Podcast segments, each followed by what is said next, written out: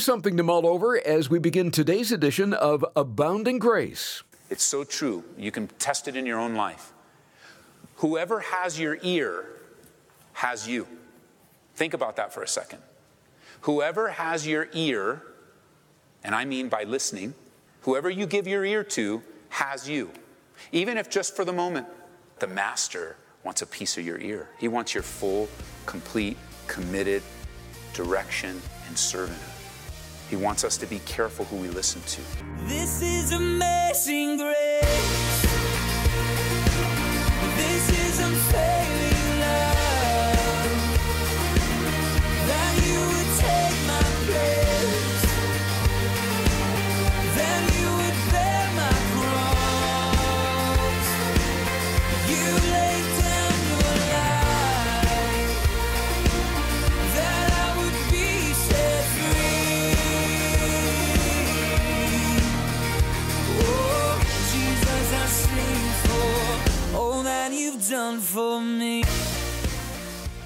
Who has your ear, friend? As you go through the day, are you more often than not listening to or reading things that are influencing you in the wrong direction? Today on Abounding Grace, be encouraged to give Jesus your ear and watch what will happen as a result. Pastor Ed Taylor will be covering 2 Corinthians 11. And if you recall, false prophets had entered into the church at Corinth, and they were being led astray. Very sadly, the same thing is happening in today's church, so we need to be on our guard.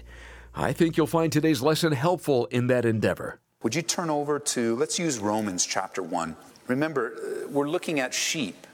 So if anything ever happened in our congregation, or if you're from another church tuning in right now, or all the way in Asia watching in, as you're examining pastors and you're examining sheep, you are going to watch their character, you're going to watch their doctrine, you're going to watch their followers and the people they leave behind.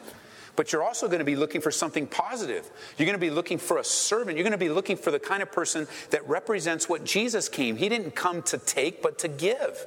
And he did. Not only that, but here's another word to consider in your own life. You go, Well, I want to manifest a trueness of being a true sheep.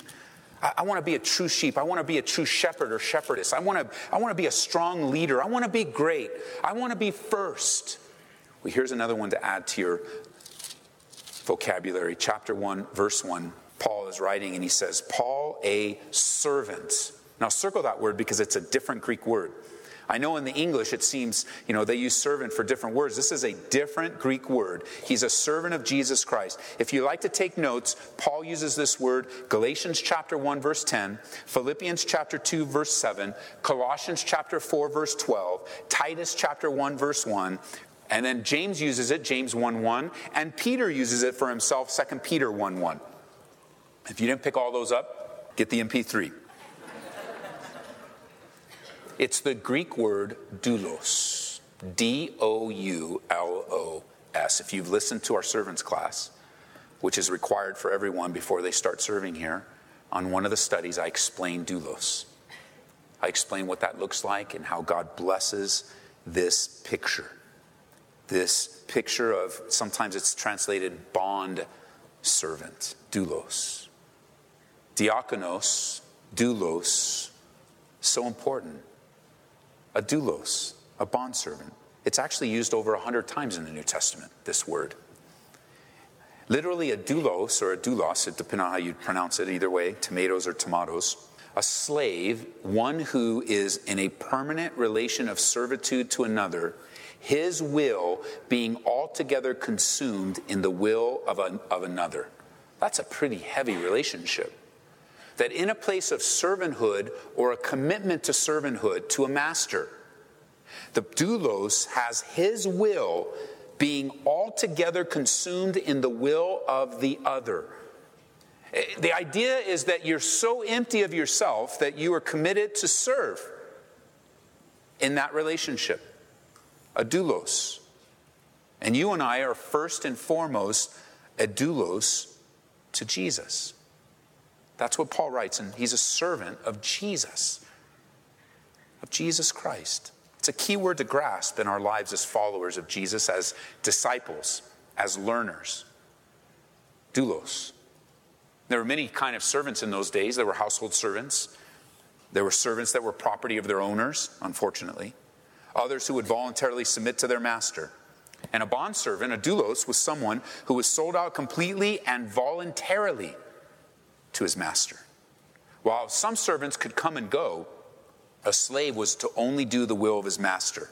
He existed to please and serve his master, and that's what, that's what Paul uses in his relationship with Jesus.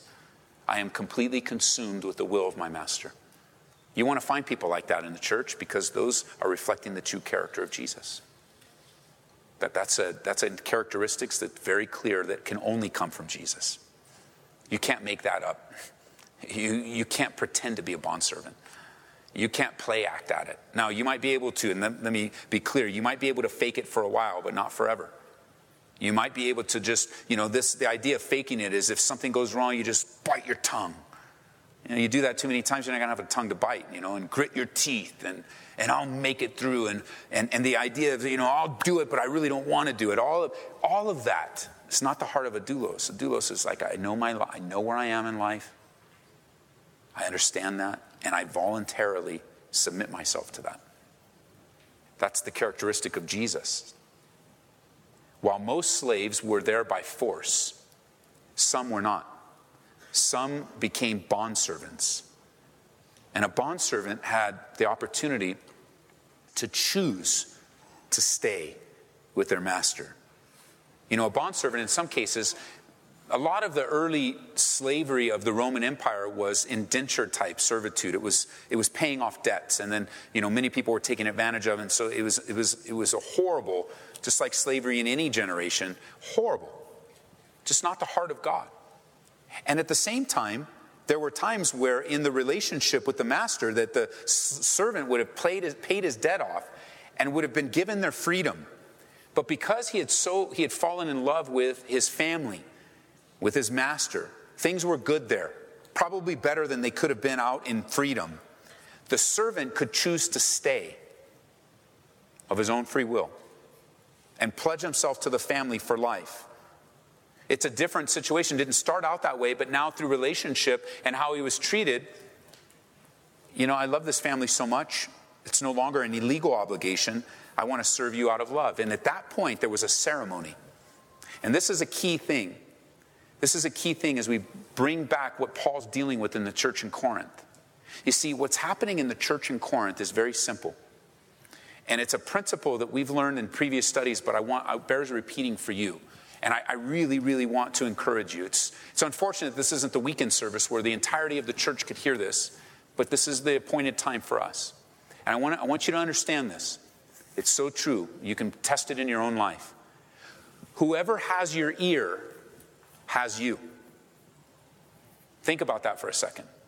Whoever has your ear, and I mean by listening, Whoever you give your ear to has you, even if just for the moment. For example, we were on our way into the office today, my son and I, coming in, and there are a lot of options on the radio. If I would have chosen to give my ear to Grace FM, that would have been a great idea. It would have ministered to our heart about the time we're coming in. Uh, we're just going to enjoy a great Bible study, laugh a couple times, and, and just be, you know, really uh, in a place of, of edification. But that's not what I chose. And the way it is in our, in our car, driver gets to choose. That's the way it is. They rule the radio. And so I had tuned in into a radio that was talking about politics. And so for those moments, there was no edification, I, I promise you of the time it took to drive in. There was nothing being, I wasn't being built up. My son wasn't being built up. Uh, we probably should have turned it a lot sooner than we did. And I gave my ear to that radio station, that, that particular person. And while he had my ear, he had me. It would be the same if I had Grace FM on or, or KRKS, one of, the, one of the teachers that I like on care KRKS. It doesn't matter which way. If I would have given myself to the things, if I would have just turned the radio off and we just prayed on the way in, I give my ear to the Lord, He's got me. It's the same thing with teaching. If you're not careful, when you give your ear to someone, as your ear is given to them, they got you. Now, I know that the, you could easily say no and refute it and test it by the scriptures, and that's fantastic. That's a mature thing to do. But that's why the cults, when they come to their door, they invite themselves back. You didn't invite them back, they came. They want to make sure that they give you the eight lessons. So they invite themselves back, and you're so, you know, you're just like, I don't yeah, okay, come on back. They got your ear. Time number two. And by then, you're like, by the time, I tell you what, if they invite themselves back a second time, guess what they're going to do? They're going to invite themselves back a third time. And then maybe by the fourth or fifth time, they're inviting you to go to their cult house where they worship. And but why? Where did it start? Because you gave them your ear. Some of you get really fired up about things, but you weren't fired up when you woke up. You got fired up. Why? Because you heard something. And then you listened to it. And then you thought about it. And then you chewed on it. Before you know it, you're all messed up. Why? Because somebody got your ear. And, and isn't, don't we live in such a society that they want, everybody wants your eyes and ears?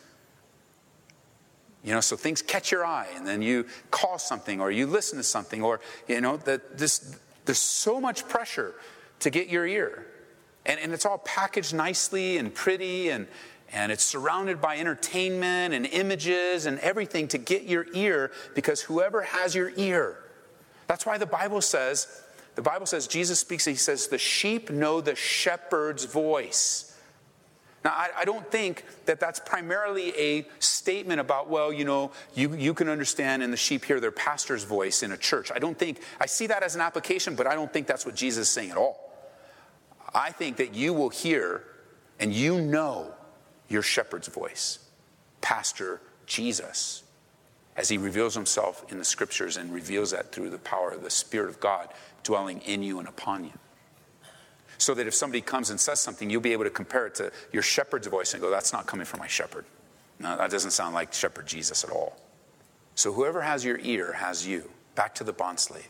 There was a ceremony that took place when a slave decided, I'm committing myself completely to you. What they would do is they would go to the doorpost of the home and they would take that person and put their ear up on the doorpost and they would take a, a metal object and they would put it here. They would like pierce the ear. They would take it, put it up against the doorpost. They would slam that metal object, an awl or something, or a large nail. They'd put it through, and it would go through the ear, and then an earring would be put in. And that earring would be a sign and a symbol that this person is a voluntary bond slave. He's committed to this household. But here's the thing not only would the bond servant, the doulos, have the earring in the ear, but you know what the owner would have in his doorpost? A piece of his ear. It would stick right in the wood. It would go through, and a piece of the ear would be forever stuck on the doorpost of that master. The bond servant, the doulos, gives his loyalty and servitude and a piece of his ear, literally. It's an amazing picture because God is showing us and saying to us that the master wants a piece of your ear. He wants your full, complete, committed direction and servanthood. He wants us to be careful who we listen to. God knows, just as we see from the picture, that whoever has your ear has you. Whoever you listen to has you. Whoever you choose to believe has you. Whoever has your attention most likely will get your devotion to. It's understood that where your treasures are, there your heart will be also.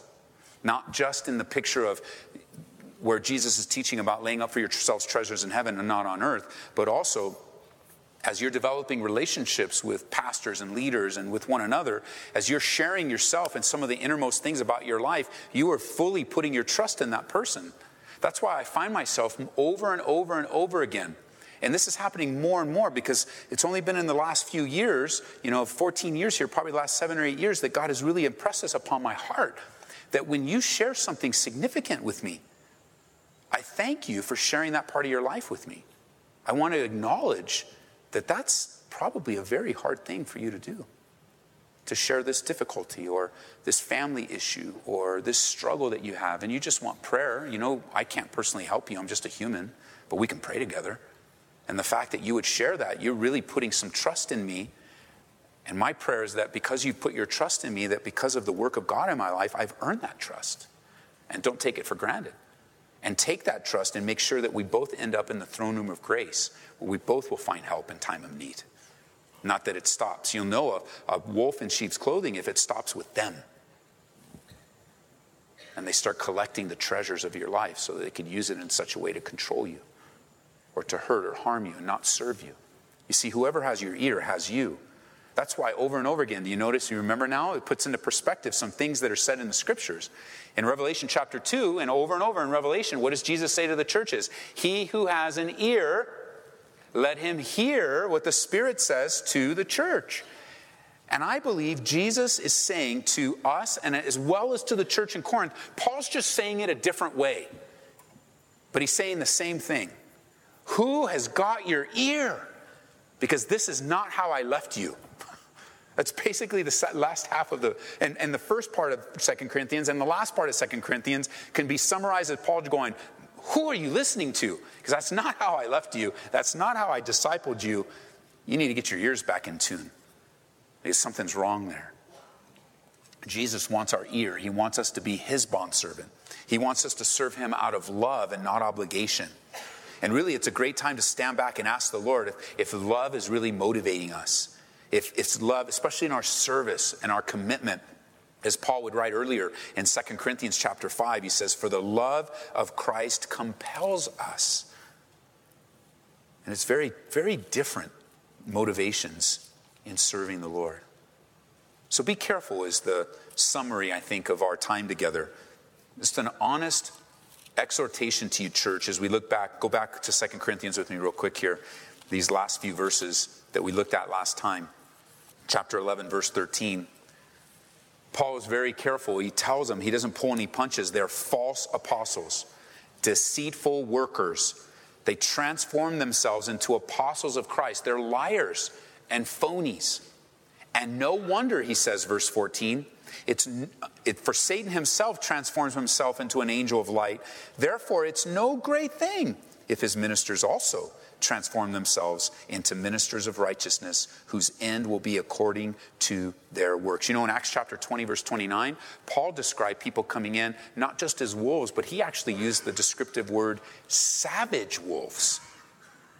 He was praying there for the leaders in Ephesus, saying, After my departure, savage wolves, it's Acts chapter 20, verse 29, are going to come in and destroy you.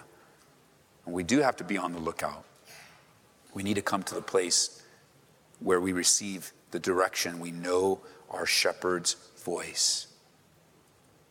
That we're committed to him. Doulos, a humble place. How can we be on guard against false teachers, false apostles, deceitful workers, folks that maybe they don't even know they're transforming themselves into angels of light?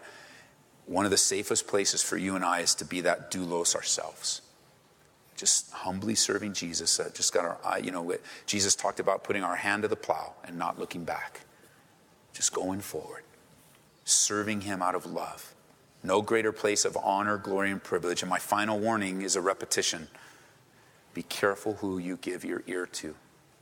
Be careful who you just take their word without examining their character. You know, a lot of people now, with the, with the way that we're living in our day and age, with the internet, almost immediate credibility is given to people because you got a forwarded email that was forwarded like a thousand times, and you're like, automatically, it's in my email box.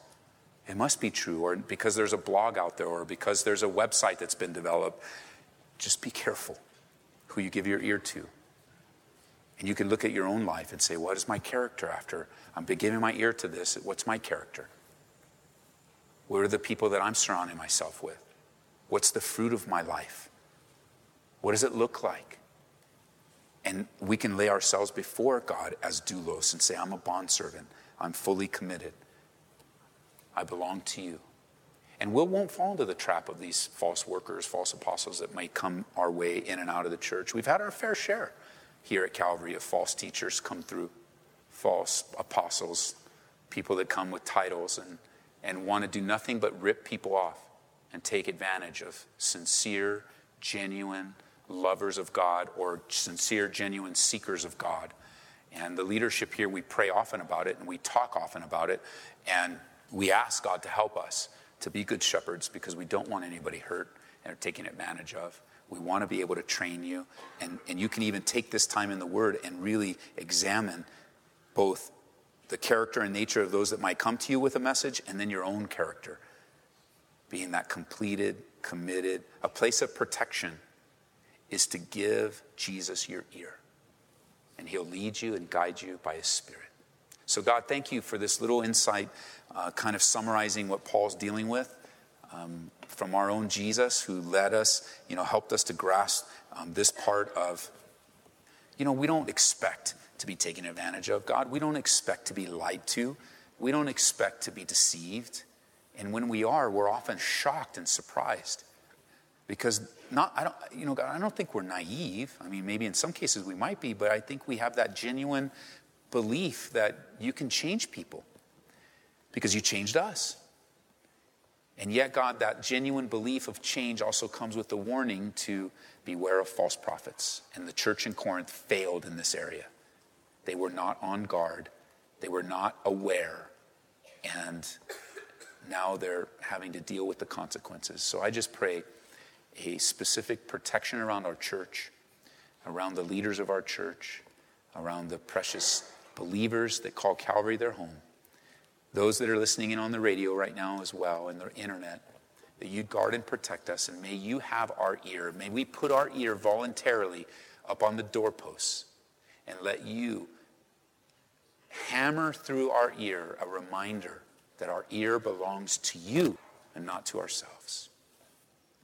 And God, I pray for those listening in right now that you would draw them into a deeper, more fruitful, abiding relationship with you. And that today you'd be glorified in our lives and you'd protect us as we need it so desperately. In Jesus' name, amen. You're listening to Pastor Ed Taylor on Abounding Grace and a message called A Place of Protection, giving Jesus your ear. You can catch a replay right now at aboundinggraceradio.com. Pastor Ed, in today's message, you underscored the truth that whoever has your ear has you, and Jesus wants our ear. What are some of the ways that we can give Jesus our ear as we go about our day? Well, you know, Larry, it's simpler than it sounds. And I always like to go back to the book of Acts and what made the early believers, how, how did they position themselves in such a way where they would be the most effective, really having their ears tuned to, to Jesus. And we find a very simple pattern in the early church in the book of Acts, chapter 2, verse 42, where it says that they continued steadfastly in the apostles' doctrine, in fellowship, in the breaking of bread, and in prayer. And these four things will help anyone tune their ears to the Lord, staying in the Word of God. The Word of God is where you hear the voice of God. Staying, secondly, in fellowship, connecting with other believers to be stirred up together in the Lord. Coming together, thirdly, for the breaking of bread, which can mean one of two things. It could be like the agape feast, the what we might call potlucks today, where we share a meal together and come together. But I think there's a deeper meaning to this when the reference of breaking bread is not just to some ordinary meal, but actually the time that we know as communion, where we break bread and take of the cup together to remember the broken body and the shed blood of Jesus Christ. And then finally, prayer Prayer places us in a position to hear from the Lord because prayer is two parts it's both talking to God and listening to God. And that would be a great beginning. Acts chapter 242, as my pastor would always teach us, that God desires us to be Acts 242 believers, always continuing steadfastly in the apostles' doctrine, in fellowship, the breaking of bread, and prayers. And I know the Lord will honor that. Great suggestions there. Thanks for sharing that, my friend. Each month, Pastor Ed picks out a book that he believes can really help you grow in grace and be the person God wants you to be. Our pick of the month is The Third Option by Miles McPherson. I don't have to remind you that we're living in a racially divided nation. You may have heard it said Sunday morning is the most segregated time in America today. Pastor Miles shares openly what has led to this great divide, both within the church and across the country. He believes instead of choosing one of two sides, there is a third option, one that is proven to bring people together and promotes genuine peace. That's the third option and we'll gladly send you a copy for a donation of $25 or more. We ask that you call to place an order at 877 30 GRACE. That's toll free 877 30 GRACE. We'll return to 2 Corinthians next time on Abounding Grace with Pastor Ed Taylor. May God richly bless you with His abounding grace. This is amazing grace.